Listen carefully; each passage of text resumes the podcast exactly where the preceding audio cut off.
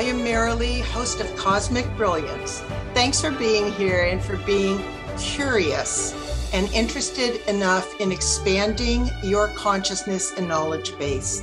Even if occasionally there are some tough topics that aren't comfortable to listen to, but are important for our greater awareness and discernment capacities, which allow us to make wiser decisions, of course. Today's topic with guest Tony Rodrigues is one such subject that has been minimized and ignored as a top priority to address, but more and more experiencers are coming forward to truth tell. Alex Collier, as many of you know, I love his quote that he said about Earth Earth is boot camp for discernment. Ain't that the truth?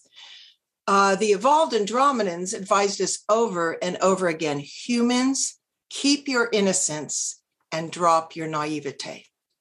So, as we know, innocence is a beautiful quality and quite natural for us, compassionate mammal types, when we are born. And as we grow up, we are often shocked by what we experience and learn and what is going on indeed on this planet because our full capacity and memories had been shut down. That is all changing now as we awaken to the truth of our being and what's been going on behind the scenes on our sacred planet. We can no longer afford to just turn our heads because it's convenient or because something's uncomfortable. No more ignoring and no more denying, please. We need to grow up and stand up unified. I know most of you, our audience, are sophisticated and are choosing to unify and do that. And I thank you very much. As a researcher, it is my duty to present different sides of any issue, and especially if there's much evidence to back that up. My personal discernment has been continually honed. Oh my God, as long as I keep a dedication to expanding my mind and heart, which entails learning the truth of what's been going on behind the scenes. After occasional shocks, after what I learn, it has helped me to end confusion, however, or cognitive dissonance, because that knowledge helped me put the hidden pieces of the puzzle together and explained why and who was recreating over and over these continual divisions, war, and strife on this planet. Because we all know in our hearts that this is inherently not normal or right. So, I would now like to introduce Tony Rodrigues, who is a 20 year experiencer in the secret space programs, intergalactic slave trade, and human trafficking, and who I have found to be humble, sincere, honest, and incredibly courageous. Welcome, Tony, and thank you for stepping forward to educate us with your life experiences. Really, hi. Thank you so much for having me. That's like one of the best introductions I've ever had.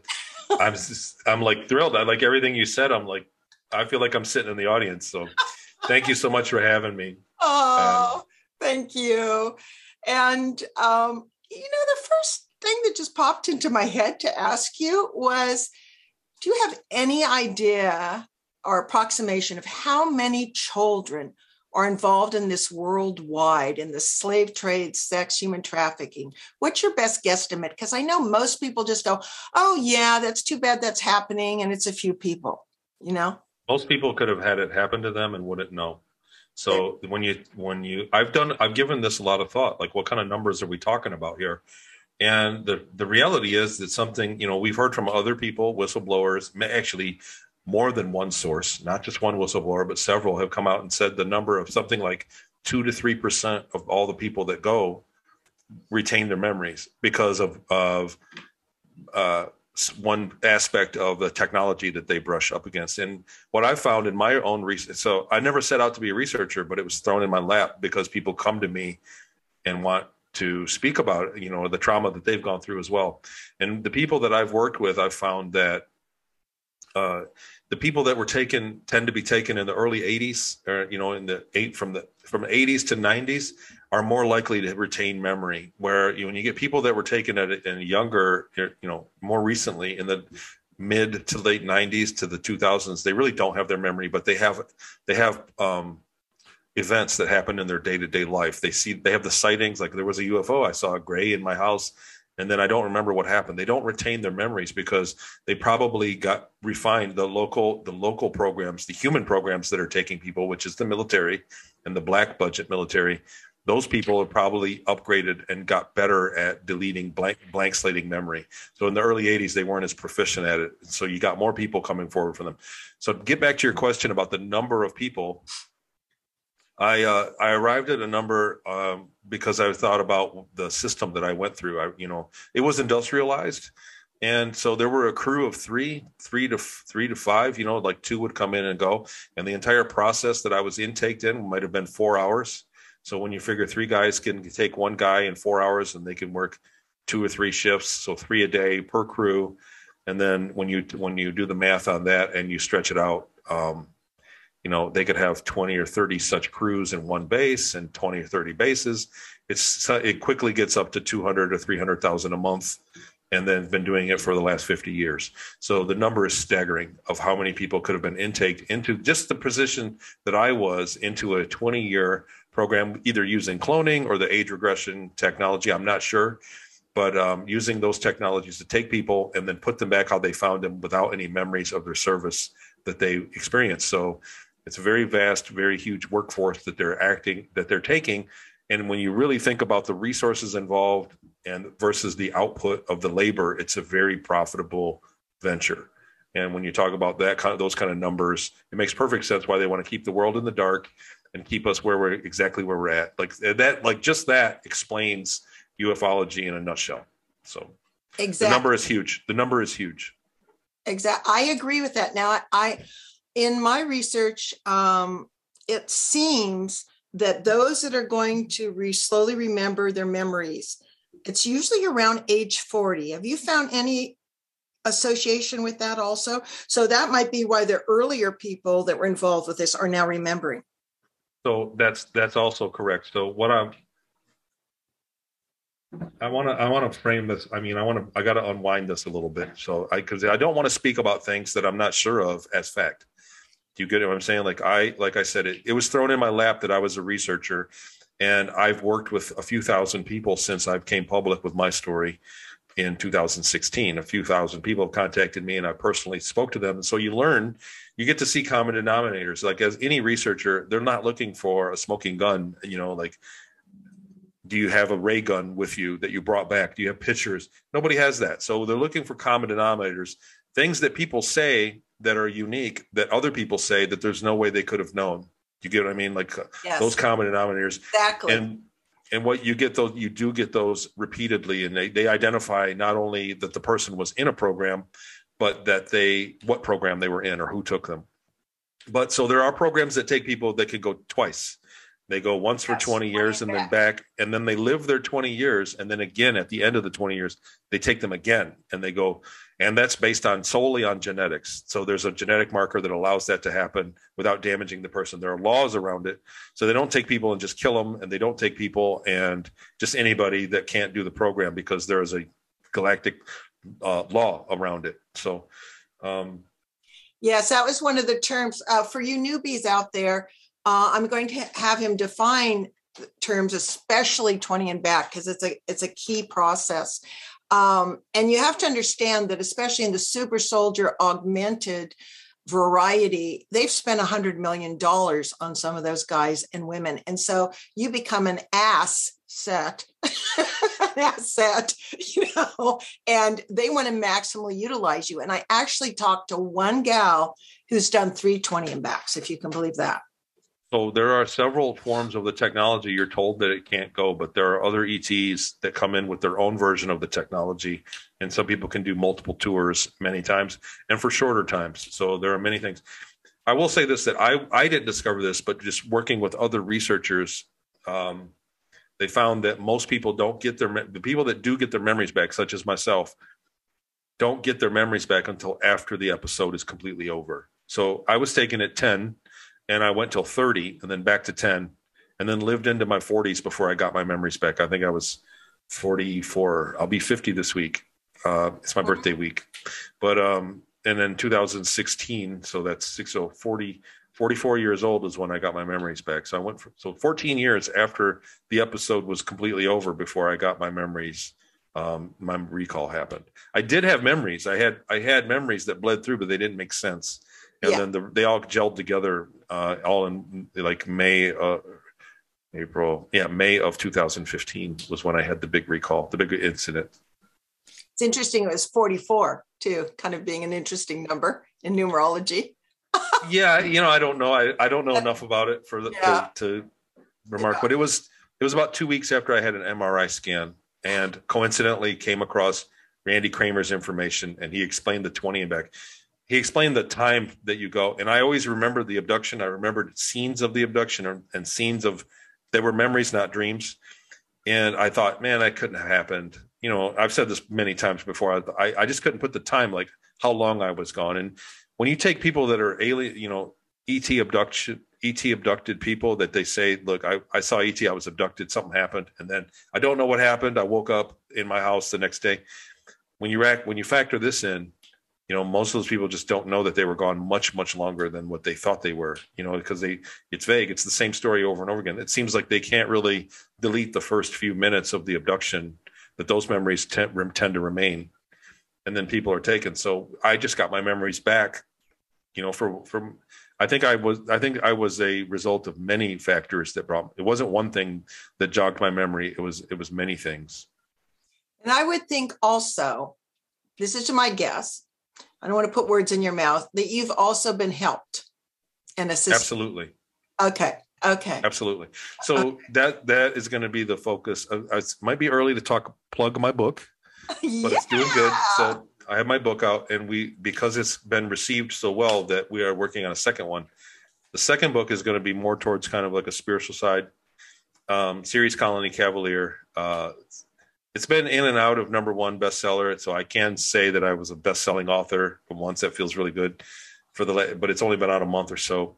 Um, but because it's done well, the the focus of this book was kind of just to make my story because my interviews jump all over the place and this kind of gives the whole time the whole incident from start to finish and the second book is going to be aspects of it that happened that i've never told really anybody that are more spiritual more personal and with um, jackie kenner who we kind of intertwined together we're best friends and her own experiences so the book is going to be an excerpt of many short stories with a common story going through it it's in the works and it's going to explain where the help came from because I believe that there was a contact I had at one point uh, with ET Contact where I inspired them to help me because I've been yes very fortunate thus far since I've gone public. So there are many bad things that could have happened that haven't. Yeah. Knock on wood. And so protected at a certain level. We're going to cover that. Okay, folks. Just so you know, the general plan is we're going to have him define a couple terms for the newbies. Then we're he's going to go through a vast array of experiences. So sit comfortably. And then at the end, we're going to talk a little bit more about those high, higher consciousness sacred experiences and a few little teasers for his second book that he's in the process of writing. And he's also, by the way, uh, we'll mention this again at the end. Uh, one of the things that I so respect Tony for is the fact that he has taken all of this and transmuted it into service for others and help them. He has a uh, class to help regain your memories. He's also defined the different experiencers into three different categories, and he'll fill you in on that at the end. But he's really stepped forward in courage. And as a result, as he said, he's gotten over 2,000 people so far responding. So and that's just going to be the tip of the iceberg, right, Tony? Seems to be. Well, I always wondered when's this when is this going to stop? When do people quit contacting me? And it's you know it's an average. It's two or three a week basically that contact me and say, look, I, you know, I saw your interview and this is what happened to me. And it's like um, there are always common denominators. There are always things that they don't realize they're telling me that someone else did, that somebody else did, that somebody else did. That's always it's a threat, common threat. So these these people are genuine you know, these are things that can't be explained away by people. You know, you can't just explain it away saying that the people are crazy or whatever reason. Uh-huh. You know what I'm saying? That and to be fair, I mean, to anybody watching this, it makes total sense. You're a researcher. It makes total sense to be skeptical. There's a healthy skepticism. I found that most skeptics that want to engage me are just emotional and they immediately threaten violent. They want to beat me up. They don't want to. They don't want to have a really discourse because that opens them up to having their mind changed. And most people aren't into that. But it would be absolutely weird if nobody was skeptical when I said these things. So I I, I think skepticism is healthy, and I'm I'm open to having a talk with anybody because I would never speak about this if I didn't have a ton of evidence. Yes. Yeah. And I would never have you on the show if I d- didn't have at least two other people who have shared similar information. Oh, wow. So there we go. So that's how I play. See, that's, that's, how, how I roll, honey. well, and this is the common thing, though. Like, and like you said, like there are more and more people have common things that there's no way that they could have got together to fake it. And then why would they do it anyway? So, yeah.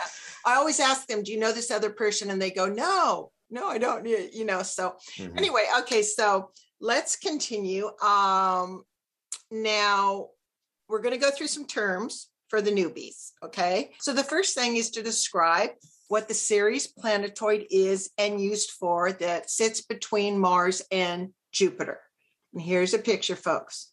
So there's my old stomping grounds. There was a so my my account is of living there for about almost 12 years.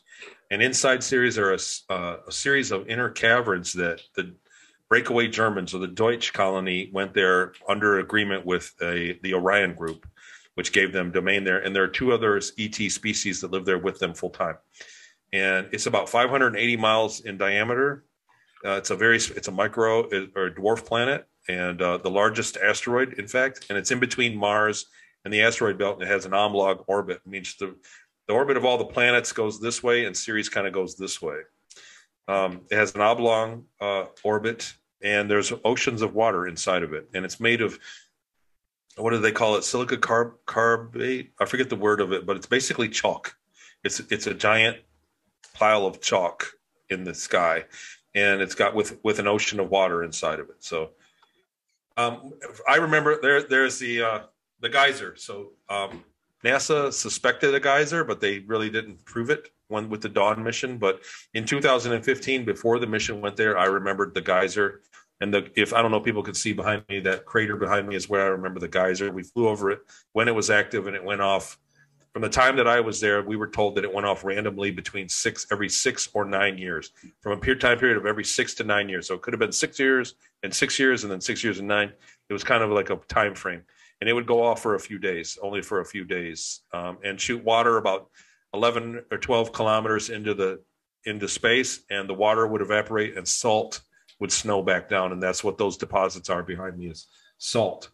So a lot of people, when the Dawn probe was out there, they thought it was a city, you know, and they were like, "Here we go," but really it was salt. And I called it out back then in 2016 and it wasn't until 2020 that NASA came back with the results and they said it is indeed salt. So I was validated with that. So it was a very big day for That's me. Awesome. That's awesome, Tony. So he's going to be talking about his experience, more experience on Ceres.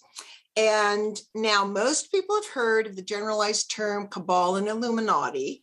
And so you just need to briefly describe who they were. So there's no real easy way to describe it, but basically it's a fraternity or group of people that's uh, bound together with their religion, and they've been around for thousands of years. They've gotten technology from ETs that gave them this. That you know they learned consciousness uh, technology and what they're it's not really a religion to them it's more of a technology or form of technology that they do to communicate with ets other consciousnesses that are out slightly outside of our dimension or our time space and they communicate and trade energies with them by doing things that we are not um, comfortable with.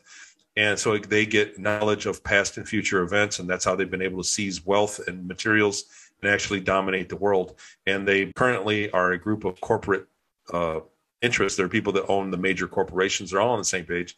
You can see this today by how corporations are all on the same page with these with the things that have gone on. And I, there are buzzwords we won't say but the, it, they used to be they used to be deniable that you could deny that there was a corporate uh, fraternity but now you can't deny it because there are so many of them on the same page. We see them publicly working together. And what they are is people that had um, spiritual technologies given to them by ets perhaps 10 12,000 years ago And these are people that are very smart. We're talking some of them to have 300 IQ and they may have been alive the whole time. There may be eternal people that they have a technique of remembering their past life when they're born into their next one. So they are very advanced and they're very uh, hard to deal with, and they are se- deeply rooted and seated in power today in our society. In our society, and they have access to all of the black military budget, the projects, all of it are go through the corporations and that's how they have access to space. They're the first ones that got into space. And World War II was about money.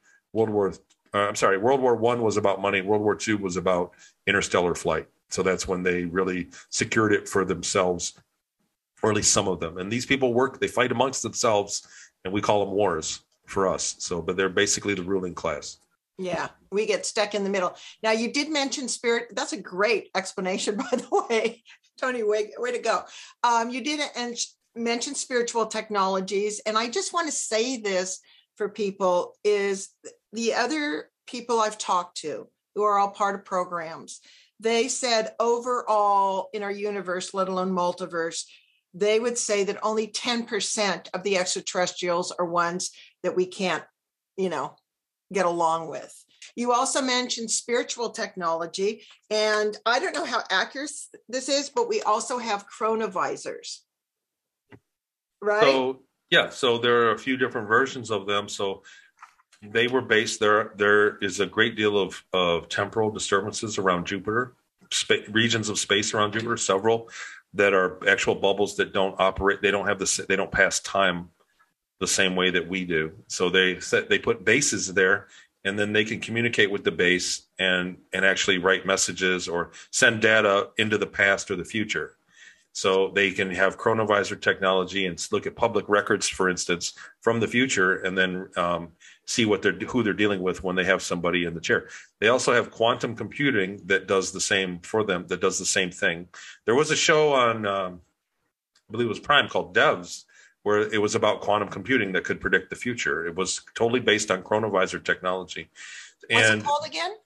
Devs, D E V S. So it was a mini series, like a six part, and it really went into it really went into um, detail on how a quantum computer could could be used for chrono. That was the story. You know, it was a science fiction. The reality is that they have this technology and they can look at probable futures. The future is always changeable, but they can get it down to a probability. And uh, the chronovisor technology. I spoke privately with uh, Dr. Andrew Basiago, if you're familiar yes, with him from yes, Project Project Pegasus. Project Pegasus. Well, he was aware of the chronovisor technology, and we actually kind of traded information because he was curious um, about what I knew about it, and he uh, he in a way validated. You know, he said, "Yep, that's exactly what I remember." Yes. But it's a technology. There are many, several versions of it. But basically, they could look into the future and know if somebody. And when you go back to the to the subject of children, so I spoke about this even earlier today in a, in another another show elsewhere. I, when you talk about children, some children they can use this technology and see that they don't go on to leave a footprint. So if they come up missing, there's no real impact to the timeline. And they can also look at children and go, well, we take this guy, then he goes on to be a he goes on to be a you know what I mean, somebody more important. We can't because it'll affect the timeline. And that's how the, that's the one of the technologies they're using. And they the children that they can get away with taking, they trade them for goods or for technology with other ET races. So many ETs look at us as if we are a service animal, the same way we look at chickens or cows or geese or or lambs. Right. We are animals. Well, we're livestock as livestock. Some ETs look at us like that. Most don't. And um, like you said, ten percent they they have they're more involved in their self interest, and it's a logical assumption to them, and they they treat us the same way that we treat farm animals. And now um, people have heard about grays and reptilians. You've had a little bit of interaction with them early on, for sure. And uh, what would you, what would you, uh, you know, just briefly say about them? So, I really have. It's uh, it's a shame. I really have a hard time with names, so I don't remember the names of the ET races. So Another contactee that's been uh, speaking publicly, Elena Danaan, is really good with the names. But these guys, that particular image came, those were the ones that carried me out of my room in the, the initial abduction. Where there was a gray and then three or four of these guys that came in and carried me out of bed excuse me, into a flash of light, and I woke up in a laboratory, and they were there. And he was from a heavy gravity planet, so they were they were smaller and stockier and much stronger, and he was security. So when they took me from office to office during the return, when they were putting me back, they took me from office to office getting uh, medical procedures done on me to erase my memory and re- regress me back into my original body. Um, he was the security. He was my chaperone because he was very strong, and there was nothing I could do to get away from him if if that if I chose to combat.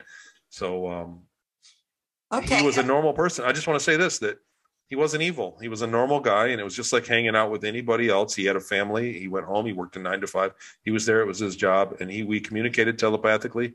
He had a great sense of humor, and he was a he was a person just like we are people. So, do you think he was a slave too? Well, he had a, it was a job, so he was working. You know, we are all we're all basically working for money that depreciates in value and yes. we get taxed. So we're all in a way an economical slave in our system. And he was under the same exact system. So yeah. he said, and he told me that he yeah. said that he, you know, he had to keep working to pay his bills and he had a, he had a wife and kids back on, and he worked, he went home to his planet that was very far away in our galaxy every day. So he, that his commute to work, he said was about 30 minutes hmm. that he rode, that he had to wait at portal to the moon portal, where he yeah. was based. Mm-hmm. And by the way, a lot of our audience is also Elena Danaans. So that'll give oh. you, yeah, yeah. So when you mentioned her, they'll, you know, they'll tune into that. And also grays folks come in many different sizes and some are called PLFs, which is uh, programmable life forms. So they're more robotic like, and you run into a few of those too, right?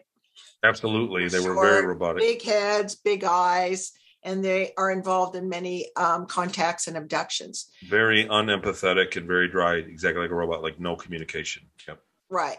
So just describe um, briefly German. This is a hard word for me.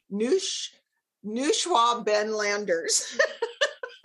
so you're talking about the in in the Antarctic. So the yes. the Germans yes. that went after well, so there's a lot of um, there's a lot of data about it about operation high jump. There's a lot of researchers that cover it very thoroughly. There's a great deal. But on the ship that i worked on i worked on a couple ships and i was just repair on the first one. So i didn't have access like i didn't get to look out the window. I had no idea where we were or or even if we were moving uh, for years.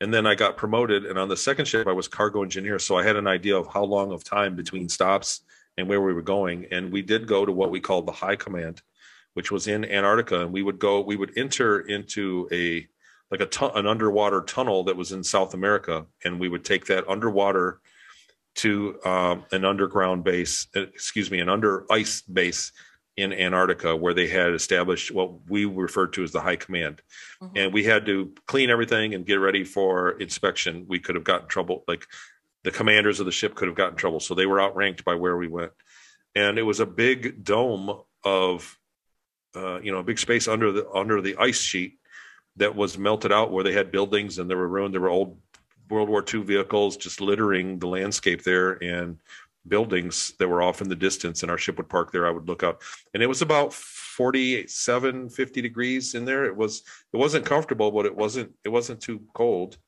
And um, they had done the math on how long it would be until it was going to till the ceiling was going to collapse on them. It was going to be a few hundred years and um, they were based there. There was a lot going on there. There was I, supposedly there was technology there that they were using, but oh. it was classified, so they didn't tell us why.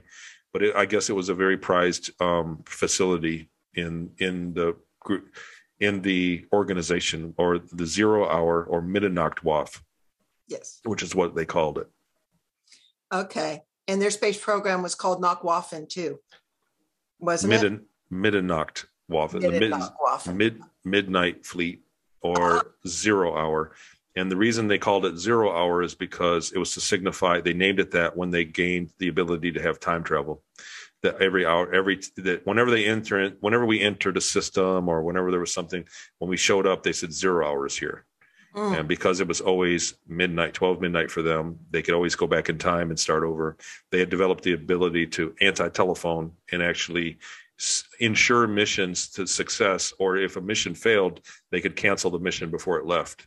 And so they had the the the ability to portal and travel great distances of time also gave the ability to travel, uh, excuse me, great distances of space gave the ability to travel distances of time. And in fact, they're relative to each other. So the distance in space that they could go, there was also a capped distance of time into the future. They couldn't go a million years in the past, for instance.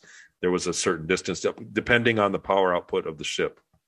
Mm-hmm. Sorry, I'm sorry. I'm kind of on a tangent. I'm going off. No, it's cool. And I just want to put here. Um, I don't know if you're up to speed with this, Anthony, because I know you're so busy with what you're doing. But there's incredible um, updated information about what's going on in Antarctica right now by Michael Salla. I'm sure most of the listeners have listened to that. Uh, and I was told about it four years ago uh, when Emery Smith came public with that. That um, that uh, Planet Earth Gaia would be one of the ones that provides disclosure because she's going to be melting the ice around these huge motherships and ships and stuff.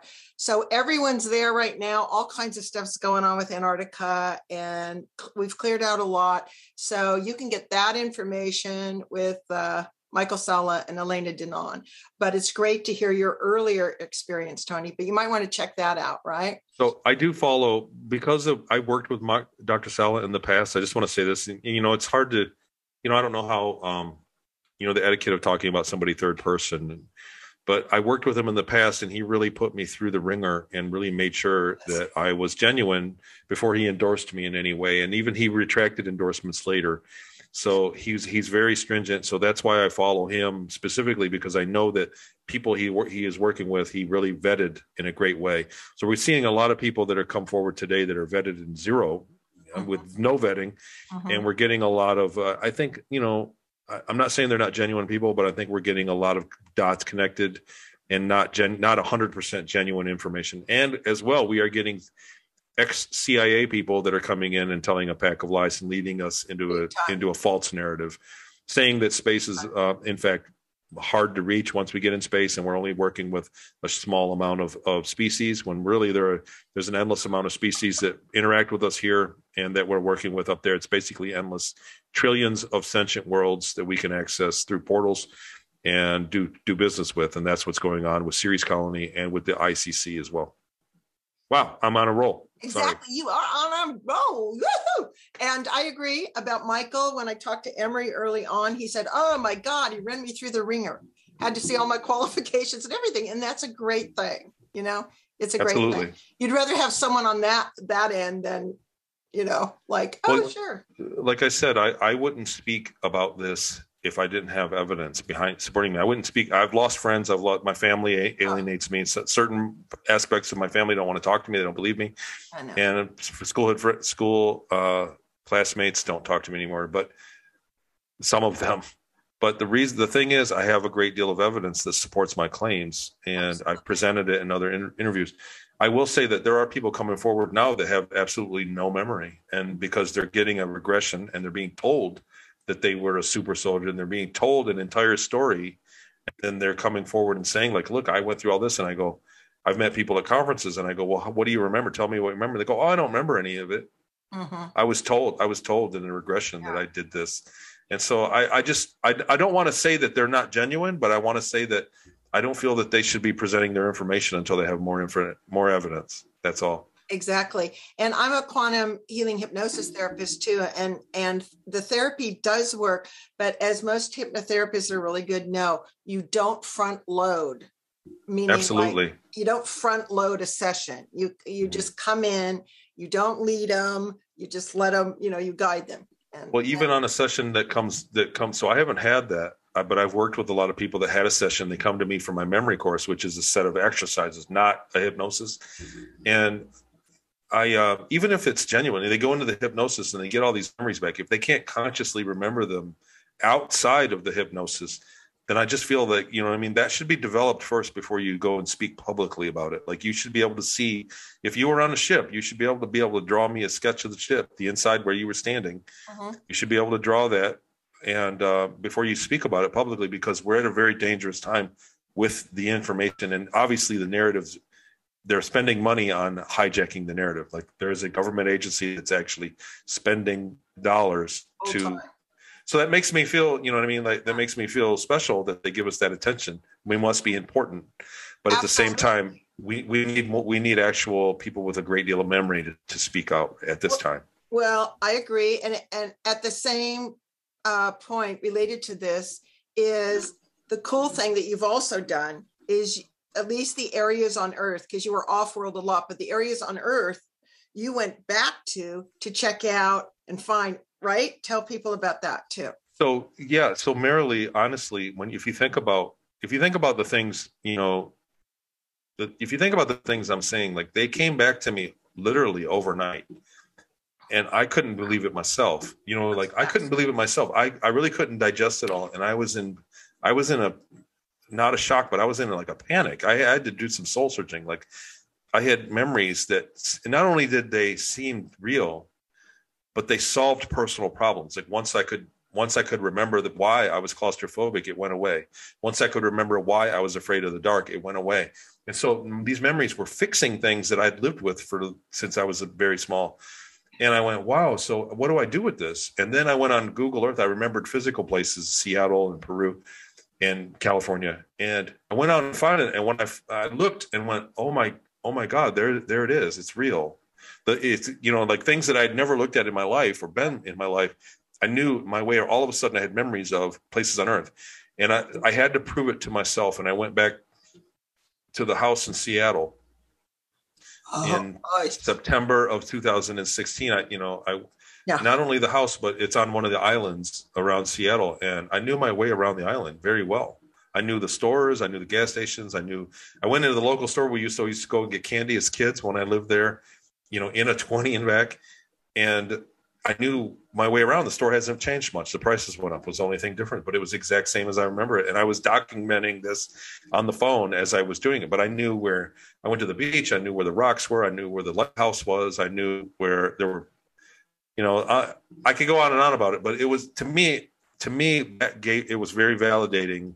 And I thought this happened. These are real. There's no way I could have known this stuff like I don't know just a little bit, a little vague. I know this place like the back of my hand, and I literally can prove I've never been here in my life, in my organic life. So in it, so I was there, and it was in the same time. It's not a past life memory, because the people that owned me at the time were very publicly known, and so I found newspaper articles and pictures of the time that I remember back then as well. I described things that came pictures that came up in newspaper clippings later. So yeah. that was a great deal of evidence and it really gave me the confidence to speak you know to to speak more. And then I, since then i mean i've had i've hired private investigators. I've had people you know internet researchers and i've come up with documents. I've found um, you know of the paper trail of the funding around the program in Seattle, around the Inyokern. I found a, a, lot of information and actually people involved, people that are deceased. I found obituaries and on and on and on. And so that's the kind of things that you know you because you have to you have to convince a skeptic yeah it's not enough it's not enough for me to tell a researcher that already knows half of what i'm saying is true by hearing it yeah. i have to tell somebody that has that doesn't believe in ufos yeah. that i worked on one yeah yeah I, I'm so glad you explained that for the people because it's all about fear. You know, they just don't want to go there. Tons of people have sleeping disorders, and tons of those people have had contact. And, you know, and did you find once you could validate that in 3D in real life and on Earth that some of the post traumatic stress left you? Oh, absolutely. Yeah. Talking about it has been the greatest amount of therapy yeah, I could have ever asked for. Integration, and I wish more people realize that, you know. But don't there get, was don't get me to swear, but peer pressure. okay. Mm-hmm. I'm serious. So, it's there, like it's like I understand my, you know, family, friends, whatever. But at the same time, because you are a forerunner, and I believe that's part of the destiny of your soul and life, is you're going to have more and more and more people come right validate you. So you know, right. we have to get confident enough in ourselves where we just go, okay, fine, whatever. Because there's enough people that are committed to open minded, expansive, critical thinking and do some depth of research that are wanting to find out. Because I definitely found out that the more I know, everyone's so afraid, like, how can you deal with all that stuff?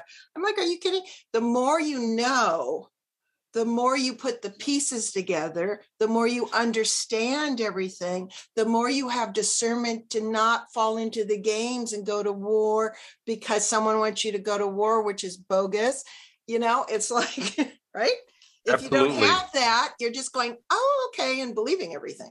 Well, so, so, many people that don't believe it now believe everything they're told, and they don't see that they don't see the mechanism that's programming them in the other direction. Like sub subliminal programming and subconscious programming don't work if you're aware that you're being programmed. And people that don't want to believe in, they're being told not to believe in this um, genre, or if you will, this whole subject matter. They're, they don't believe in it, but they they are following the programming that they've been programmed their whole life. And so once you once you accept it, you know, I always knew something happened, so I was always looking outside of it. And it's easy to see the programming take place and how other ah. people fall. Incredible. From 9/11 on, you know, like the Hegelian, you know. oh, well, they they've gotten to the point where it's kind of they they lost control for a minute. They lost control and so we got to see them actually play their hand. You know, a great deal of people have been awakened from it you know it's not just it's not just people in the ufology field but people in many different aspects you know of corporate uh, and watching how the laws work and how the world's being governed right now. A lot of people realize that something's up that hey not everybody should be able to be on the same page as quickly as they are. And these corporations and governments are working daily you know they're they're pivoting on a dime all in unison. So that doesn't make any sense theoretically they shouldn't be able to do that. So that's where we're kind of where we're at. So we're pre-disclosure. We're on the verge of the, they're going to have to tell us this stuff. Yeah. And my information will go to the wayside because we're going to get new and, and live information. And people that come with new information are really what people are craving. So my account is history. I, you know, it happened to me back in the 80s no, no, to no, the year 2000. Don't under undermine yourself. No pun intended, because I know you were taken to the mines once. Hmm. Don't undermine yourself. Okay, let's do a, one or two terms, and then people are going to be really fascinated by more of your story. So, the 20 and back, you, have probably heard a lot, but it involves time displacement and involves a lot of things. So, uh, Tony, so you said you're 50 now? 50, and naturally, okay. I... okay, but when you reincarnated in, you would be 70, right? That's right. So and you're basically attracted to to older women. pretty much. Uh, yeah, that's what happened when I got back. Right? I was ten years old, and I was suddenly attracted to adult women, and I didn't know why. Yeah. Because I had just been thirty years old the day before, and um, exactly. I had lived a you know an, an adult life. I had a job and I had relationships. I had a life, and then went back to ten years old, and had the memories erased, and I still had the emotional development that I went through. That's the thing is they erase your memories, but I still was emotionally developed and actually emotionally damaged. I was very badly damaged from what I had been through, and so I carried that with. When I went back, I was a different person. I was a changed person. The time travel aspect is the hardest thing for people to get their head around why would they do that? You know, there's so many questions that arise from it, but we whole, don't know. It's a whole show in of, of, itself, but we've been doing it for a long time. So, mm-hmm. well, and Um, people, I think that the time travel aspect is something that we, as you know, Earth humans right now, are just not built to comprehend to process correctly. You know what I mean? We just we live, we don't live, and we don't realize, and we do we do time travel. All people do know people do we were just talking about earlier like you can be with somebody and time can flash time travels more quickly with some people than it does with others. There are things that happen you know when you drive there are there are you know there are modes you go into modes of thinking and time doesn't it just you never get there. Are we there yet? So we we experience time differently but we just chalk it all up because we all have a watch on so we don't understand really that that aspect of it. But time is not time space is not what we've been led to believe. It's a closely guarded secret because they don't want us to access what they have you know and they're, they're, you know once we're, we're they got we're inside the fence. And so outside the fence is the technology of how to really deal with time travel and and many other technologies. coming down.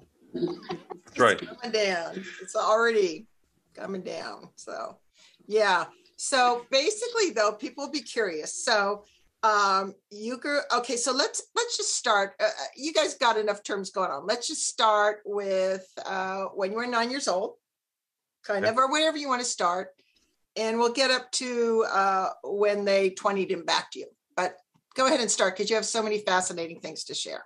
At the time, I was an outstanding student. I was in third grade and I tested uh, very high on some tests. And so in fourth grade, they started a talented and gifted program in my school.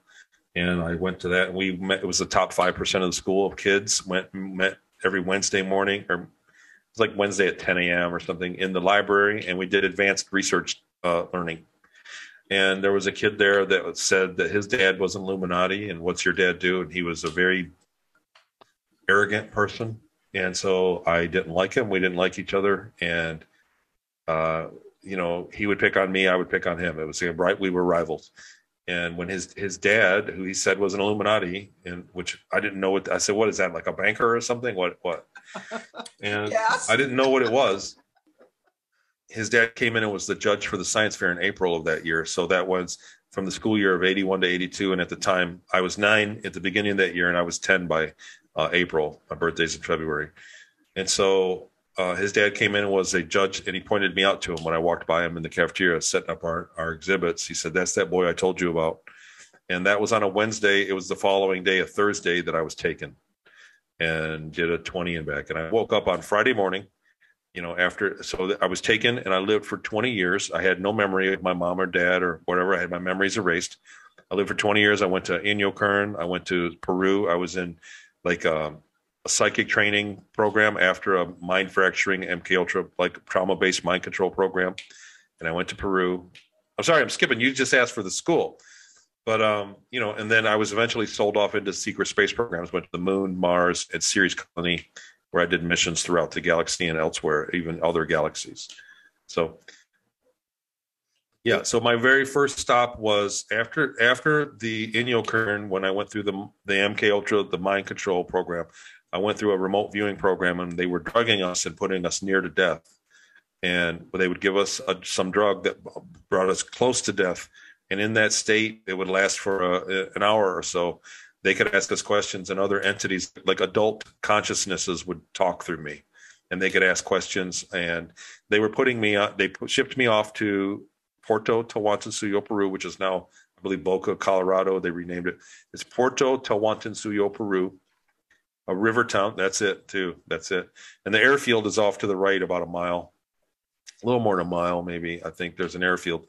But um, that was a little town, little river town. And um, up the rivers. So, and this is funny because I said this in 2015. I went on to research it, but actually, that the uh, mountainside that's south of that town there's a bro there's a there's a ridge of mountains is the the most um, productive uh, area where where the coca plant naturally grows so they were built they were in the jungles they were refining and making manufacturing cocaine and they would bring it down the river to that town and they would store it until they had a plane load and then they would fly the plane load to santa marta colombia and drop it and it would find its way to a ship and then go to america they had lost a plane before I went there. A plane had went down, and so they paid to have me on it. And they would give me that drug after we got up in the air for a couple hours.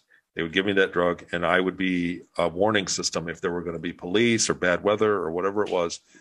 And they had a, basically a a automated psychic program on board, and that's what I did. And they paid money to have me there and do that.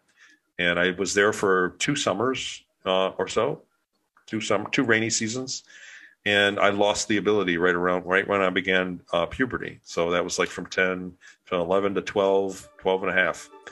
And then they sold me, they sent me back to Seattle where I lived for two more years. And I had an incompatible, I was allergic to uh, pills they were giving me, and they sold me to the military at that point.